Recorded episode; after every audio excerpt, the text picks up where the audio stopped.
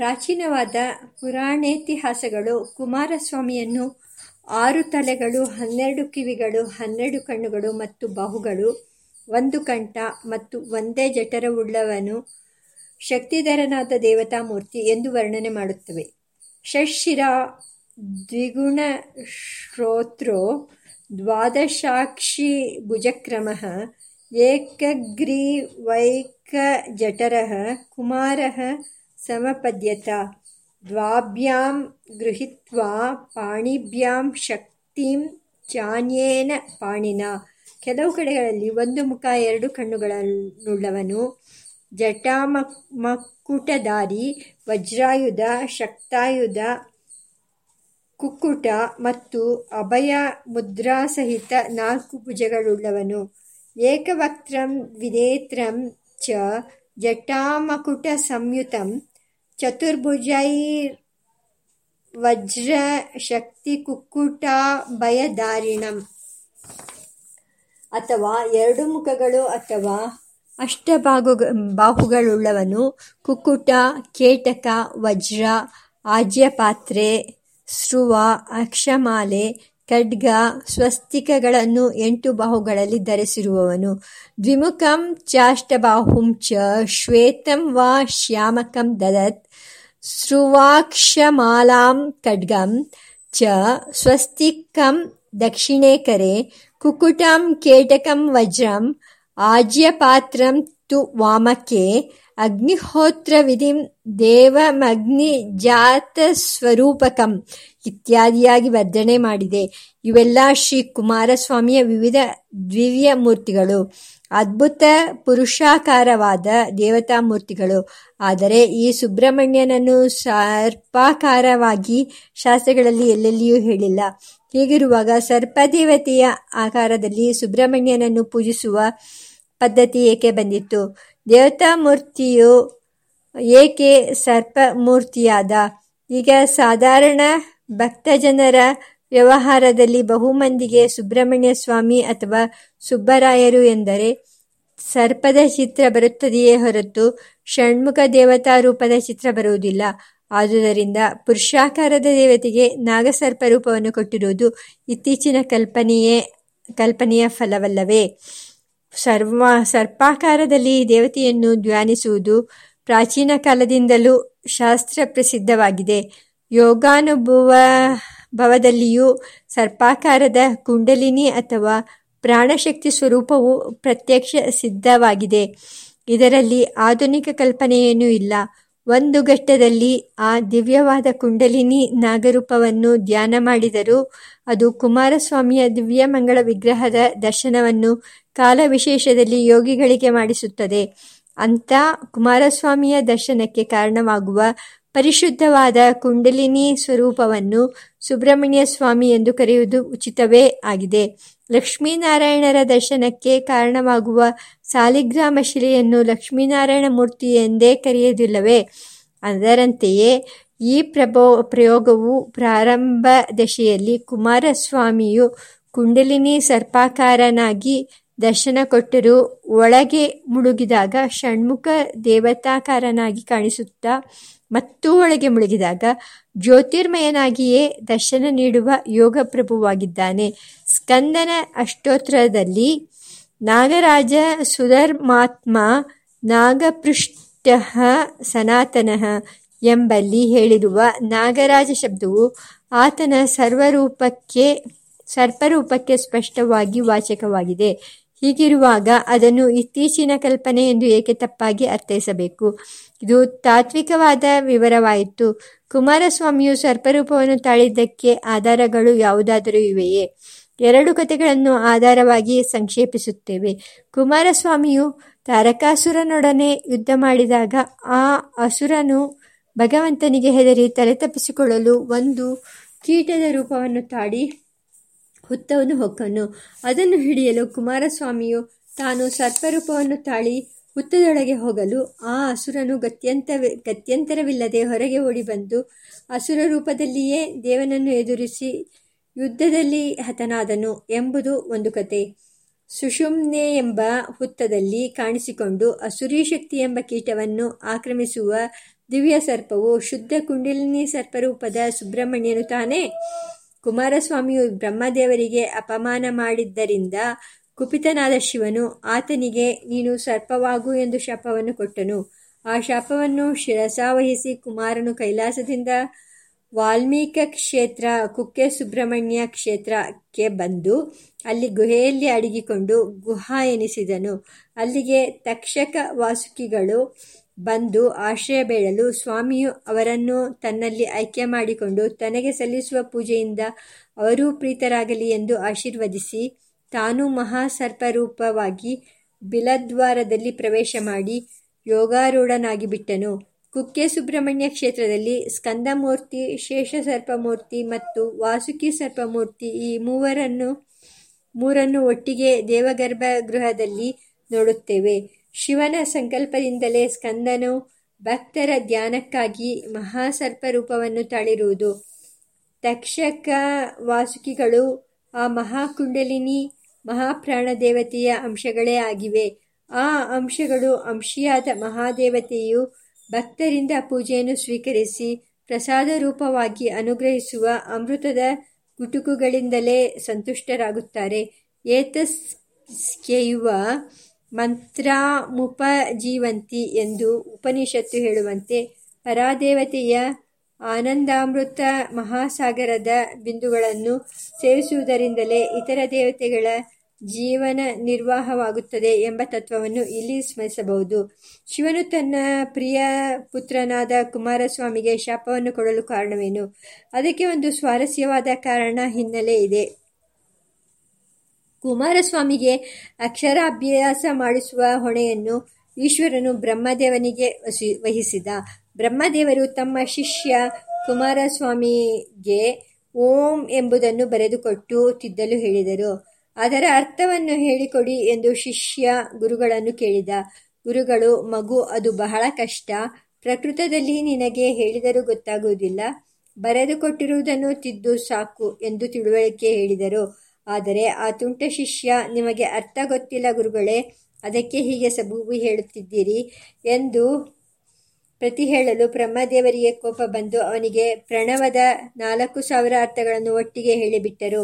ಒಂದೊಂದು ಮುಖದಿಂದ 1,000 ಅರ್ಥ ಹೊರ ಬಂದಿತು. ಆದರೆ ತುಂಟ ಶಿಷ್ಯನಿಗೆ ಸಮಾಧಾನವಾಗದೆ, ಗುರುಗಳೇ, ನಿಮ್ಮಂಥ ಮೂರ್ಖರು ಯಾರೂ ಇಲ್ಲ ಎಂದು ಉಚ್ಚಾಯಿಸಿ ಮಾತನಾಡಿದ ಮತ್ತು ಚಾವಟಿಯಿಂದ ಬ್ರಹ್ಮದೇವರಿಗೆ ಬಾಲಿಸತೊಡಗಿದ. ಒಟ್ಟು 6,000 ಚಾವಟಿ ಏಟಿನ ರುಚಿಯನ್ನು ಬ್ರಹ್ಮದೇವರು ಅನುಭವಿಸಿದರು. ಆ ಒಂದೊಂದು ಏಟು ಓಂ ಓಂ ಎಂದು ಪ್ರಣವಧ್ವನಿ ಮಾಡುತ್ತಿದ್ದಂತೆ ಕೊನೆಗೆ ಬ್ರಹ್ಮದೇವರು ನಿರ್ವಾಹವಿಲ್ಲದೆ ಈ ದುಷ್ಟ ಶಿಷ್ಯನ ಹಾವಳಿಯನ್ನು ಶಿವನಿಗೆ ನಿವೇದಿಸಿದರು. ಶಿವನು ಸಭೆಯಲ್ಲಿ ತನ್ನ ಮಗನಿಗೆ ಬುದ್ಧಿ ಹೇಳಿದ. ಪ್ರಣವಕ್ಕೆ 5,000 ಅರ್ಥಗಳಿವೆ. ನೀನು ಇನ್ನೂ ಚಿಕ್ಕ ಹುಡುಗನೆಂದು ನಿನಗೆ 4,000 ಅರ್ಥಗಳನ್ನು ಮಾತ್ರ ಬ್ರಹ್ಮದೇವರು ಹೇಳಿದರು. ನಿಮ್ಮಂಥ ಮೂರ್ಖರು ಯಾರೂ ಇಲ್ಲ ಎಂದು ನೀನು ಅವರನ್ನು ನಿಂದಿಸಿದೆಯಂತೆ. ಅದಕ್ಕಾಗಿ ಒಡನೆಯೇ ಅವರಲ್ಲಿ ಕ್ಷಮೆ ಕೇಳಿಕೋ ಎಂದು ಮಗನಿಗೆ ಆದೇಶ ನೀಡಿದ.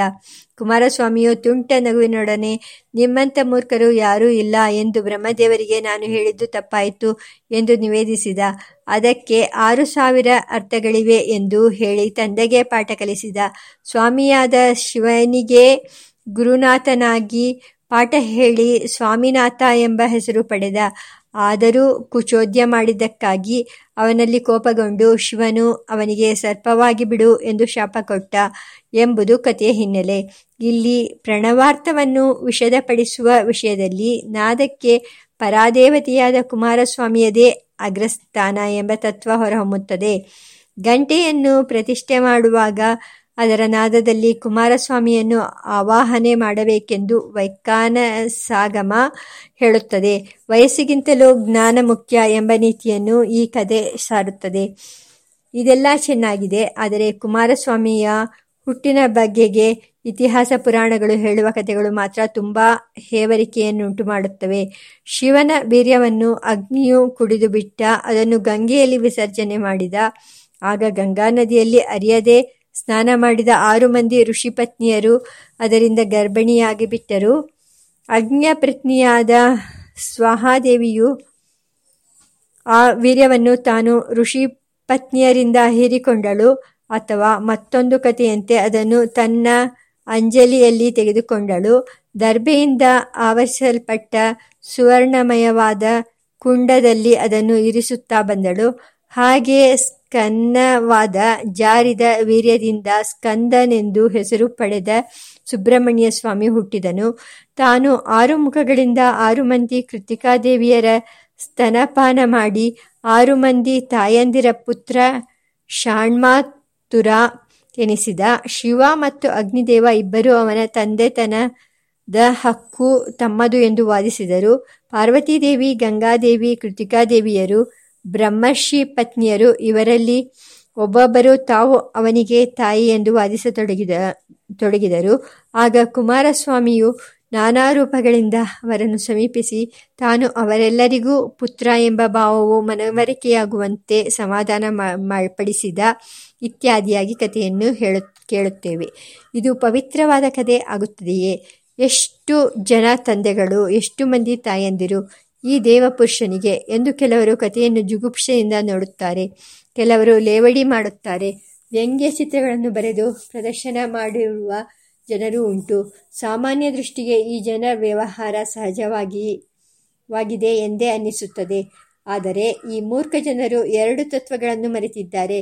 ಧರ್ಮಾಧರ್ಮಗಳನ್ನು ಮೀರಿರುವ ಮಹಾದೇವತೆಗಳ ವ್ಯವಹಾರವನ್ನು ಮನುಷ್ಯ ಸಾಮಾನ್ಯನಾದ ನೀತಿಯ ನಿಯಮಗಳ ಮಾನದಂಡದಿಂದ ಅಳೆಯಬಾರದು. ಮನುಷ್ಯರ ನಿಯಮಗಳನ್ನು ದೇವತೆಗಳು ಅನುಸರಿಸಬೇಕಾಗಿಲ್ಲ. ಮಜ್ಜಿಗೆ ಕುಡಿಯಬಾರದು, ತಣ್ಣೀರು ಕುಡಿಯಬೇಡ ಎಂದು ನಿಯಮವನ್ನು ರೋಗಿಗೆ ಹೇಳಬೇಕು.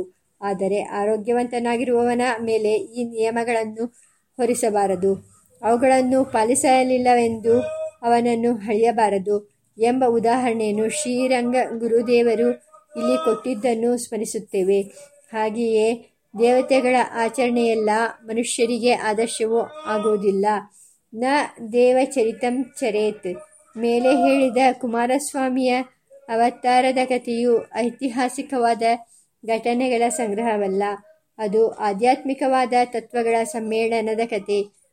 ರುದ್ರೋಗ್ನಿಹಿ ಸ್ವಿಷ್ಟಕೃತ್ ಎಂಬಂತೆ ಅಗ್ನಿದೇವರು ರುದ್ರನ ಅಂಶವೇ ಆಗಿ ಅವನ ವಿಭೂತಿಯಾಗಿದ್ದಾರೆ. ಗಂಗಾದೇವಿ, ಸ್ವಾಹಾದೇವಿ, ಪೃಥ್ವೀದೇವಿ, ಮಹರ್ಷಿ ಪತ್ನಿಯರು ಮುಂತಾದವರೆಲ್ಲರೂ ಪಾರ್ವತೀದೇವಿಯ ವಿಭೂತಿಗಳು. ಈ ಎಲ್ಲ ದಿವ್ಯ ವಿಭೂತಿಗಳ ಸಂಬಂಧದಿಂದ ಹುಟ್ಟಿ ಎಲ್ಲರನ್ನೂ ಸಂತೋಷಪಡಿಸುವ ಶಿವನ ದಿವ್ಯ ತೇಜಸ್ಸಿನ ಒಂದು ರೂಪವೇ ಕುಮಾರಸ್ವಾಮಿ. ಆತನು ಜ್ಞಾನ, ಬಲ, ಐಶ್ವರ್ಯ, ವೀರ್ಯ, ತೇಜಸ್ಸು, ಶಕ್ತಿ, ಸೌಂದರ್ಯ, ದಯೆ, ದಾಕ್ಷಿಣ್ಯ ಮುಂತಾದ ಎಲ್ಲ ದಿವ್ಯ ವಿಭೂತಿಗುಣಗಳಿಂದ ಸಂಪನ್ನನಾದ ಮಹಾದೇವತೆ. ಎಲ್ಲ ಪುರುಷಾರ್ಥಗಳನ್ನು ಭಕ್ತರಿಗೆ ಅನುಗ್ರಹಿಸುವವನು. ಅವನ 6 ತಲೆಗಳು, 6 ದಿವ್ಯ ಸಿದ್ಧಿಗಳು ದೇವತೆಗಳಿಂದಲೂ ನಿಗ್ರಹಿಸಲು ಅಸಾಧ್ಯವಾದ ತಾರಕಾಸುರನೇ ಮುಂತಾದ ದುಷ್ಟಶಕ್ತಿಗಳನ್ನು ಧ್ವಂಸ ಮಾಡುವ ಆತ್ಮಶಕ್ತಿಯೇ ಆತನ ಶಕ್ತಾಯುಧ. ಅದು ಕೆಳಭಾಗದಲ್ಲಿ ಸ್ಥೂಲವಾಗಿ, ಮೇಲೆ ಮೇಲೆ ಸೂಕ್ಷ್ಮವಾಗುತ್ತಾ, ಕೊನೆಗೆ ಅಗ್ರದಲ್ಲಿ ಅತ್ಯಂತ ಚೂಪಾಗಿ ಶತ್ರುವಿನ ಮರ್ಮಸ್ಥಾನವನ್ನು ಭೇದಿಸುತ್ತದೆ. ಆತನ ವಾಹನವಾದ ಮಯೂರವು ಮಾಯಾಶಕ್ತಿ. ಬಣ್ಣ ಬಣ್ಣದ ರೆಕ್ಕೆಗಳನ್ನು ಬಿಚ್ಚಿ ಜಗತ್ತನ್ನು ಮರಳು ಮಾಡುತ್ತಿದ್ದರೂ ತನ್ನ ಗರಿಗಳಲ್ಲಿ ಸೋಮ, ಸೂರ್ಯ, ಅಗ್ನಿಮಂಡಲ ಮತ್ತು ಪ್ರಣವಗಳ ಚಿಹ್ನೆಯನ್ನು ಧರಿಸಿ ಜ್ಞಾನಿಗಳಿಗೆ ಆತ್ಮೇಶ್ವರನ ಕಡೆ ದಿಗ್ದರ್ಶನ ಮಾಡುತ್ತದೆ. ಅದರ ತಲೆಯ ಮೇಲೆ ಮತ್ತು ಅವನ ಧ್ವಜವಾಗಿರುವ ಕುಕ್ಕುಟದ ತಲೆಯ ಮೇಲೆ ಜ್ಞಾನಶಿಕೆಯು ಕಂಗೊಳಿಸುತ್ತದೆ. ಇತ್ಯಾದಿ ತತ್ವಗಳನ್ನು ಆತನ ದಿವ್ಯಮಂಗಳ ವಿಗ್ರಹವು ನಮಗೆ ಬೋಧಿಸುತ್ತದೆ.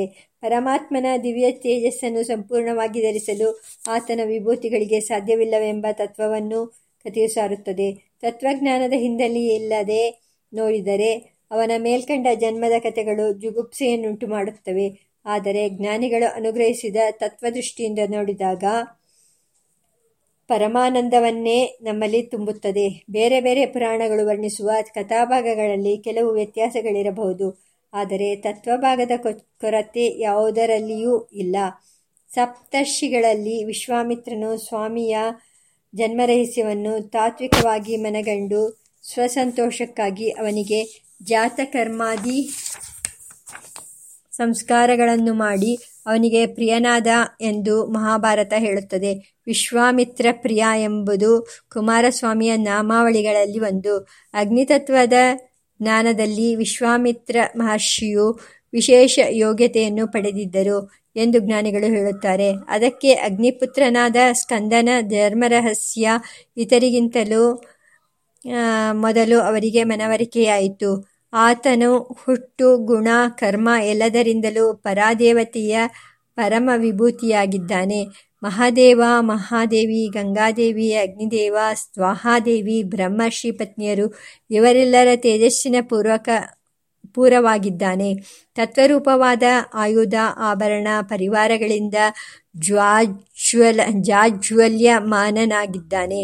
ಅವತರಿಸಿದ 6ನೇ ದಿನದಲ್ಲೇ ತನ್ನ ಪರಾಕ್ರಮದಿಂದ ಇಂದ್ರನನ್ನು ಬೆರಗುಗೊಳಿಸಿ ಆತನಿಗೆ ಅಭಯ ಪ್ರದಾನ ಮಾಡಿದನು.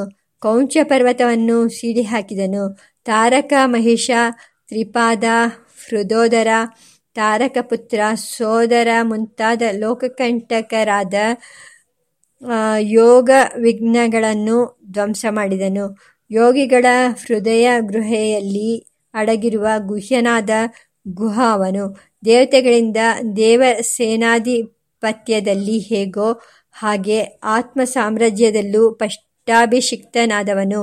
ಇಷ್ಟೆಲ್ಲ ದಿವ್ಯ ಶಕ್ತಿಗಳಿದ್ದರೂ ಮಹಾವಿನಯಶಾಲಿ, ಪ್ರೇಮಾಮೃತ ಪೂರ್ಣನಾದವನು. ಇಂದ್ರನು ತನಗಿಂತ ಅತ್ಯಲ್ಪನಾದರೂ ಅಹಂ ತೇ ಕಿಂಕರಃ ಶಕ್ರ, ಓ ಇಂದ್ರನೇ ನಾನು ನಿನ್ನ ಸೇವಕ ಎಂದು ಹೇಳಿ ಅವನನ್ನು ಸಂತೈಸುತ್ತಾನೆ. ತನ್ನನ್ನು ಪುತ್ರನೆಂದು ಕರೆಯಲು ಬಂದ ಎಲ್ಲ ಮಹಾತ್ಮರನ್ನು ಸಂತೋಷಪಡಿಸುತ್ತಾನೆ. ಗಣೇಶನ ತಮ್ಮನಾದರೂ ಅವನಂತೆಯೇ ಇವನು ಶಿವನ ಗಣಪತಿಯೆಂದೇ ಶಿವಪುರಾಣ ಹೇಳುತ್ತದೆ. ಅವನಲ್ಲಿ ಇಲ್ಲದೇ ಇರುವ ಶ್ರೇಷ್ಠ ಗುಣ ಯಾವುದೂ ಇಲ್ಲ. ಶಕ್ತಿಧರ್ಮೋ ಬಲಂ ತೇಜಃ ಕಾಂತತ್ವಂ ಸತ್ಯ ಮುನ್ನತಿ ಬ್ರಹ್ಮಣ್ಯತ್ವಮಸಂಯೋಹ ಭಕ್ತಾನಾಂ ಪರಿರಕ್ಷಣಂ ನಿಕೃಂತನಂ ಚ ಶತ್ರುಣಾಂ ಲೋಕಾನಾಂ ಚಾಭಿರಕ್ಷಣಂ ಸ್ಕಂದೇನ ಸಹ ಜಾತಾನಿ ಸರ್ವಾಣ್ಯೇವ ಜನಾಧಿಪ. ಕುಮಾರಸ್ವಾಮಿಯ ವಾಹನವೆಂದು ಶಾಸ್ತ್ರಗಳಲ್ಲಿ ಹೇಳಲ್ಪಟ್ಟಿರುವ ಮಯೂರವು ನವಿಲು ಯಾವುದು? ನಾವು ಲೋಕದಲ್ಲಿ ನೋಡುವ ಯಾವುದೋ ಒಂದು ಸಾಧಾರಣವಾದ ನವಿಲು ಅದಲ್ಲ. ಅದು ಭಗವಂತನ ಸರ್ವ ಸಮ್ಮೋಹಕವಾದ ಯೋಗಮಾಯೆಯೇ ಆಗಿದೆ. ಯೋಗಮಾಯೆಯು ಪಾಮರರನ್ನು ವಶಪಡಿಸಿಕೊಂಡು ಅವರ ಮೇಲೆ ಸವಾರಿ ಮಾಡುತ್ತದೆ. ಆದರೆ ಸುಬ್ರಹ್ಮಣ್ಯನು ಸಂಪೂರ್ಣ ಬ್ರಹ್ಮಜ್ಞಾನಿಯಾದ ಮಹಾದೇವತೆಯಾಗಿರುವುದರಿಂದ ಯೋಗಮಾಯೆಯ ಆಟ ಅವನ ಮೇಲೆ ನಡೆಯುವುದಿಲ್ಲ. ಅವನೇ ಅದನ್ನು ಸ್ವಾಧೀನಪಡಿಸಿಕೊಂಡು ಅದರ ಮೇಲೆ ಸವಾರಿ ಮಾಡುತ್ತಾನೆ. ನವಿಲಿನಲ್ಲಿ ಯೋಗಮಾಯೆಯ ಗುರುತು ಏನೇನಿದೆ? ಶ್ರೀಕೃಷ್ಣ ಪರಮಾತ್ಮನು ತಲೆಯ ಮೇಲೆ ಅಲಂಕಾರವಾಗಿ ಧರಿಸಿರುವ ನವಿಲುಗರಿಯ ವಿಶೇಷತೆಯನ್ನು ಶ್ರೀಕೃಷ್ಣ ಜಯಂತಿಯ ಲೇಖನದಲ್ಲಿ ವರ್ಣಿಸಿಯಾಗಿದೆ. ಇಲ್ಲಿ ಸಂಕ್ಷೇಪವಾಗಿ ಹೇಳುವುದಾದರೆ, ನವಿಲು ತನ್ನ ವಿವಿಧ ವರ್ಣದ ಗರಿಗಳಿಂದ ಜನರಲ್ಲಿ ಮೋಹವನ್ನು ಉಂಟು ಮಾಡುವಂತೆ ಮಾಯೆಯು ಭಗವದ್ಭಕ್ತರಲ್ಲದ ಪಾಮರ ಜನರನ್ನು ಚೆನ್ನಾಗಿ ಮೋಹಗೊಳಿಸುತ್ತದೆ. ಆ ಮಾಯೆಯು ಭಗವಂತನಿಗೆ ಅಲಂಕಾರವೇ ಆಗಿರುವುದರಿಂದ ಅದರಲ್ಲಿ ಅವನು ತನ್ನ ಗುರುತುಗಳನ್ನು ಮುದ್ರಿಸಿರುತ್ತಾನೆ. ನವಿಲುಗರಿಯಲ್ಲಿ ಯೋಗಶಾಸ್ತ್ರಗಳು ವರ್ಣಿಸುವ ಸೋಮ, ಸೂರ್ಯ ಮತ್ತು ಅಗ್ನಿ ಮಂಡಲಗಳನ್ನು ಪ್ರತಿನಿಧಿಸುವ ಸಹಜ ಚಿತ್ರಗಳನ್ನು ನೋಡುತ್ತೇವೆ. ಪ್ರಣವಾಕಾರದ ಗುರುತನ್ನು ಕಾಣುತ್ತೇವೆ. ನವಿಲಿನ ಶಿರಸ್ಸಿನಲ್ಲಿ ಜ್ಞಾನಶಿಕೆಯನ್ನು ಸೂಚಿಸುವ ಶಿಕೆಯನ್ನು ನೋಡುತ್ತೇವೆ. ಇಷ್ಟೆಲ್ಲ ದಿವ್ಯ ಲಕ್ಷಣಗಳಿಂದ ಕೂಡಿರುವ ನವಿಲಿನ ಆಕಾರದ ಮಾಯಾತತ್ವವು ಸುಬ್ರಹ್ಮಣ್ಯ ಸ್ವಾಮಿಗೆ ವಾಹನವಾಗಿರುವುದು ಎಷ್ಟು ಸಹಜವಾಗಿದೆ! ಇದು ನಮ್ಮ ಕಲ್ಪನಾ ವಿಲಾಸದಿಂದ ಬಂದಿರುವ ವರ್ಣನೆಯಲ್ಲ. ತತ್ವ ಸಾಕ್ಷಾತ್ಕಾರ ಸಂಪನ್ನನಾಗಿದ್ದ ಶ್ರೀರಂಗ ಗುರು ಭಗವಂತರು ವ್ಯಾಖ್ಯಾನಿಸಿದ ವಿಷಯ. ಶಿಖಿವಾಹನನಾದ ಸುಬ್ರಹ್ಮಣ್ಯನಿಗೆ ನಮೋ ನಮಃ. ಕುಮಾರಸ್ವಾಮಿಗೆ ಸ್ಕಂದ, ಗುಹ, ಶರಜನ್ಮ ಎಂಬ ಪ್ರಸಿದ್ಧವಾದ ಹೆಸರುಗಳು ಬರಲು ಕಾರಣವೇನು? ಭಗವಂತನಾದ ರುದ್ರನ ತೇಜಸ್ಸು ಸ್ಕನ್ನವಾದಾಗ, ಜಾರಿದಾಗ ಆ ತೇಜಸ್ಸೇ ಕುಮಾರಸ್ವಾಮಿಯ ರೂಪವನ್ನು ತಳೆದುದರಿಂದ ಆತನಿಗೆ ಸ್ಕಂದ ಎಂದು ಹೆಸರು. ಯೋಗಿಗಳ ಹೃದಯ ಗೃಹೆಯಲ್ಲಿ ಗೂಢವಾಗಿ ಅಡಗಿರುವುದರಿಂದ ಅವನು ಗುಹ ಎಂದು ಯೋಗಿಗಳು ಹೇಳುತ್ತಾರೆ. ದೇವಸೇನಾಪತಿಯಾಗಿ ತನ್ನ ಸೇನೆಯನ್ನು ಗೂಹನ ಮಾಡುವುದರಿಂದ, ಶತ್ರುಗಳ ಆಕ್ರಮಣವಾಗದಂತೆ ರಕ್ಷಿಸುವುದರಿಂದ ಆತನಿಗೆ ಗುಹನೆಂದು ಹೆಸರು ಎಂದು ಲೌಕಿಕರು ವ್ಯುತ್ ಪತ್ತಿಯನ್ನು ಹೇಳುತ್ತಾರೆ. ಗುಹು ಸಂವರಣೆ ಗೂಹತಿ ರಕ್ಷತಿ ಸೇನಾಂ ಇತಿ ಗುಹ. ಶರಜನ್ಮ ಎಂದರೆ ದರ್ಬೆಯಗಳಲ್ಲಿ ಜನಿಸಿದವನು ಎಂದು ಶಬ್ದಾರ್ಥ. ಷಣ್ಮುಖ ಸ್ವಾಮಿಯು ಗಂಗಾ ತೀರದಲ್ಲಿ ದರ್ಬೆಗಳ ಕಾಡಿನಲ್ಲಿ ಅವತರಿಸಿದನು ಎಂದು ಪುರಾಣಗಳು ಹೇಳುತ್ತವೆ. ಇದಕ್ಕಾಗಿಯೇ ಅವನನ್ನು ಶರವಣಭವ ಎಂದು ಕರೆಯುತ್ತಾರೆ. ಈ ದರ್ಬೆಗಳ ಕಾಡು ಹೊರಗಿನ ಲೋಕದಲ್ಲಿ ಕಂಡುಬರುವ ಸನ್ನಿವೇಶವಲ್ಲ, ಇದು ಯೋಗ ಭೂಮಿಯ ವರ್ಣನೆ. ಯೋಗ ಭೂಮಿಯಲ್ಲಿಯೇ ಯೋಗೀಶನಾದ ಸುಬ್ರಹ್ಮಣ್ಯನ ಅವತಾರ. ಆ ಯೋಗ ಭೂಮಿಯು ಯಾವುದೆಂದರೆ ಶರೋಪಮಯವಾದ ನೂರಾರು ನಾಡಿಗಳಿಗೆ ಆಶ್ರಯವಾಗಿ ಅವುಗಳ ಪುಂಜಸ್ಥಾನವಾಗಿರುವ ಹೃದಯಸ್ಥಾನ. ಶತಂ ಚೈಕಾ ಚ ಹೃದಯಸ್ಯ ನಾಡ್ಯಃ ಕಠೋಪನಿಷತ್ತು. ಹಾಗೆ ನಿರ್ದಿಷ್ಟವಾದ ಯೋಗ ಭೂಮಿಯಲ್ಲಿ ಅವತಾರ ಮಾಡಿರುವ ತೇಜೋಮೂರ್ತಿಯನ್ನು ಶರಜನ್ಮ ಶರವಣಭವ ಎಂದು ಯೋಗಿಗಳು ಕರೆಯುತ್ತಾರೆ. ಸ್ಕಂದ ಸುಬ್ರಹ್ಮಣ್ಯನನ್ನು ಸನತ್ಕುಮಾರ ಎಂದು ಛಾಂದೋಗ್ಯೋಪನಿಷತ್ತು ಕರೆಯುತ್ತದೆ. ತಸ್ಮೈ ಮೃದ್ಧಿತಕಾಶಾಯ ತಮಸಸ್ಪಾರಂ ದರ್ಶಯತಿ ಭಗವಾನ್ ಸನತ್ಕುಮಾರಃ ತಂ ಸ್ಕಂದ ಇತ್ಯಾಚಕ್ಷತೆ ತಂ ಸ್ಕಂದ ಇತ್ಯಾಚಕ್ಷಸೇತಿ. ದೋಷಗಳನ್ನು ಕಳೆದುಕೊಂಡಿರುವ ಆ ಸುಕೃತಿಗೆ ಭಗವಂತನಾದ ಶ್ರೀ ಸನತ್ಕುಮಾರನು ತಮಸ್ಸಿನ ದಡವನ್ನು ತೋರಿಸುತ್ತಾನೆ. ಆ ಸನತ್ಕುಮಾರನನ್ನು ಸ್ಕಂದ ಎಂದು ಕರೆಯುತ್ತಾರೆ. ಬ್ರಹ್ಮ ಮಾನಸ ಪುತ್ರನೆಂದು ಪುರಾಣಗಳಲ್ಲಿ ಪ್ರಸಿದ್ಧನಾಗಿರುವ ಸನತ್ಕುಮಾರನು ರುದ್ರಪುತ್ರನಾದ ಸ್ಕಂದನು ಹೇಗೆ ಆಗುತ್ತಾನೆ? ಬ್ರಹ್ಮನಿಷ್ಠರಾಗಿ ಬ್ರಹ್ಮಕ್ಕೆ ಹಿತವಾಗಿರುವುದರಿಂದ ಸುಬ್ರಹ್ಮಣ್ಯ ಎಂಬ ಹೆಸರು. ಬ್ರಹ್ಮಪುತ್ರನಾದ ಸನತ್ಕುಮಾರ ಮತ್ತು ರುದ್ರಪುತ್ರನಾದ ಸ್ಕಂದ ಇಬ್ಬರಿಗೂ ಅನ್ವಯಿಸುತ್ತದೆ. ಬ್ರಹ್ಮಪುತ್ರನಾದ ಸನತ್ಕುಮಾರನು ತಾನೇ ವರಪ್ರದಾನಕ್ಕೆ ಅನುಗುಣವಾಗಿ ಸ್ಕಂದನಾಗಿಯೂ ಆವಿರ್ಭವಿಸಿದನು ಎಂದು ಶ್ರೀ ಶಂಕರ ಭಗವತ್ಪಾದರು ತಮ್ಮ ಬ್ರಹ್ಮಸೂತ್ರ ಭಾಷ್ಯದಲ್ಲಿ ಅಪ್ಪಣೆ ಕೊಡಿಸುತ್ತಾರೆ. ಸನತ್ಕುಮಾರೋಪಿ ಬ್ರಹ್ಮಣ ಏವ ಮಾನಸಃ ಪುತ್ರಃ ಸ್ವಯಂ ರುದ್ರಾಯ ವರಪ್ರದಾನಾತ್ ಸ್ಕಂದತ್ವೇನ ಪ್ರಾದುರ್ಬಭೂವ. ಶಾಂಕರ ಬ್ರಹ್ಮಸೂತ್ರ ಭಾಷ್ಯ. ಕುಮಾರಸ್ವಾಮಿಯ ಧ್ಯಾನೋಪಾಸನೆಯಲ್ಲಿ ಯೋಗಿಗಳಿಗೆ ಮುಖ, ಕೈಕಾಲು ಆಯುಧಗಳಿಂದ ಕಂಗೊಳಿಸುವ ರೂಪಗಳು ಕಾಣಿಸುವಂತೆಯೇ ಕೇವಲ ಸರ್ಪಾಕಾರದ ಜ್ಯೋತಿಗಳ ದರ್ಶನವು ಕೆಲವು ವೇಳೆಗಳಲ್ಲಿ ಆಗುವುದುಂಟು ಎಂದು ಹಿಂದೆ ನಿರೂಪಿಸಿದ್ದೀರಿ. ಅದು ಯಾವ ಸ್ಥಿತಿಯಲ್ಲಿ ಒದಗುತ್ತದೆ? ಷಣ್ಮುಖಿ ಮುದ್ರೆಯಿಂದ ಸ್ವಾಮಿಯ ಉಪಾಸನೆ ಮಾಡುವವರಿಗೆ ದೇವತಾಕಾರಗಳ ಸ್ಥಾನದಲ್ಲಿ ಸರ್ಪಾಕಾರದ ಜ್ಯೋತಿಗಳ ದರ್ಶನವೂ ಆಗುತ್ತದೆ ಎಂದು ಯೋಗವರೇಣ್ಯರಾದ ಶ್ರೀರಂಗ ಗುರುದೇವರು ಅಪ್ಪಣೆ ಕೊಡಿಸಿದ್ದಾರೆ. ಬ್ರಹ್ಮಶ್ರೀ ವಿಶ್ವಾಮಿತ್ರರಿಂದ ಸಂಸ್ಕಾರ ಸೇವೆಯನ್ನು ಪಡೆದ ಬ್ರಹ್ಮಚಾರಿ ಬಾಲಸುಬ್ರಹ್ಮಣ್ಯನಿಗೆ ನಮಃ. ದೇವಸೇನಾವಲ್ಲಿ ದೇವಿ ಸಮೇತನಾದ ದೇವೇಂದ್ರಾದಿ ಸೇವಿತ ತರುಣ ಸುಬ್ರಹ್ಮಣ್ಯನಿಗೆ ನಮಃ. ದೇವತೆಗಳಿಗೆ ಅವಧ್ಯರಾಗಿದ್ದ ತಾರಕಾದಿ ದುಷ್ಟ ದೈತ್ಯರನ್ನು ಲೀಲಾವಿಲಾಸದಿಂದಲೇ ಸಂಹರಿಸಿ ಜಗತ್ತನ್ನು ರಕ್ಷಿಸಿದ ಮಹಾವೀರ ಸೇನಾನಿ ಸುಬ್ರಹ್ಮಣ್ಯನಿಗೆ ನಮಃ. ನಾರದಾದಿಗಳಿಗೂ ಆತ್ಮಜ್ಞಾನವನ್ನು ಉಪದೇಶ ಮಾಡಿದ ಅಗಳಿಕೆಯುಳ್ಳ ಆತ್ಮಜ್ಞಾನ ಭಾಸ್ಕರ ಬ್ರಹ್ಮ ಮಾನಸ ಪುತ್ರ ಅವಧೂತಾಗ್ರಗಣ್ಯ ಸನತ್ಕುಮಾರ ಸ್ವರೂಪಿ ಸುಬ್ರಹ್ಮಣ್ಯನಿಗೆ ನಮಃ. ಸ್ಮೃತಿಲಂಬೆ ಸರ್ವಗ್ರಂಥೀನಾಂ ವಿಪ್ರಮೋಕ್ಷ ತಸ್ಮೈ ಮೃದಿತಕಷಾಯಾಯ ತಮಸಸ್ಪಾರಂ ದರ್ಶಯತಿ ಭಗವಾನ್ ಸನತ್ಕುಮಾರಃ ತಂ ಸ್ಕಂದ ಇತ್ಯಾಚಕ್ಷತೆ ತಂ ಸ್ಕಂದ ಇತ್ಯಾಚಕ್ಷತ ಇತಿ. ಪರಮಾತ್ಮ ಸ್ವರೂಪನಾದ ಧ್ರುವಧ್ಯಾನವು ಸಿದ್ಧಿಸಿದಾಗ ಹೃದಯದ ಎಲ್ಲ ಗಂಟುಗಳು ಬಿಚ್ಚಿ ಹೋಗುವು. ಹಾಗೆ ಎಲ್ಲ ಕಷಾಯಗಳನ್ನು ಕಳೆದುಕೊಂಡವನಿಗೆ ತಮಸ್ಸಿನ ಅತ್ತ ಕಡೆಯ ದಡವನ್ನು ತೋರುವನು ಈ ಭಗವಾನ್ ಸನತ್ಕುಮಾರ. ಆತನನ್ನೇ ಸ್ಕಂದ ಎಂದು ಕರೆಯುತ್ತಾರೆ ಎಂಬುದಾಗಿ ಛಾಂದೋಗ್ಯೋಪನಿಷತ್ ದೇವಿಯು ಸಾರಿ ಹೇಳುವ ತುರಿಯಾತೀತ ಶ್ರೀ ಗುರು ಪರಂ ಜ್ಯೋತಿ ಶ್ರೀ ಗುರು ಹೃದಯ ಗೋಚರ ಆ ಸನತ್ಕುಮಾರ ಸ್ಕಂದ ಸುಬ್ರಹ್ಮಣ್ಯನಿಗೆ ಅಗ್ರದಲ್ಲಿ ಮತ್ತೆ ಪ್ರಾಣ ಪ್ರಣಾಮಗಳು.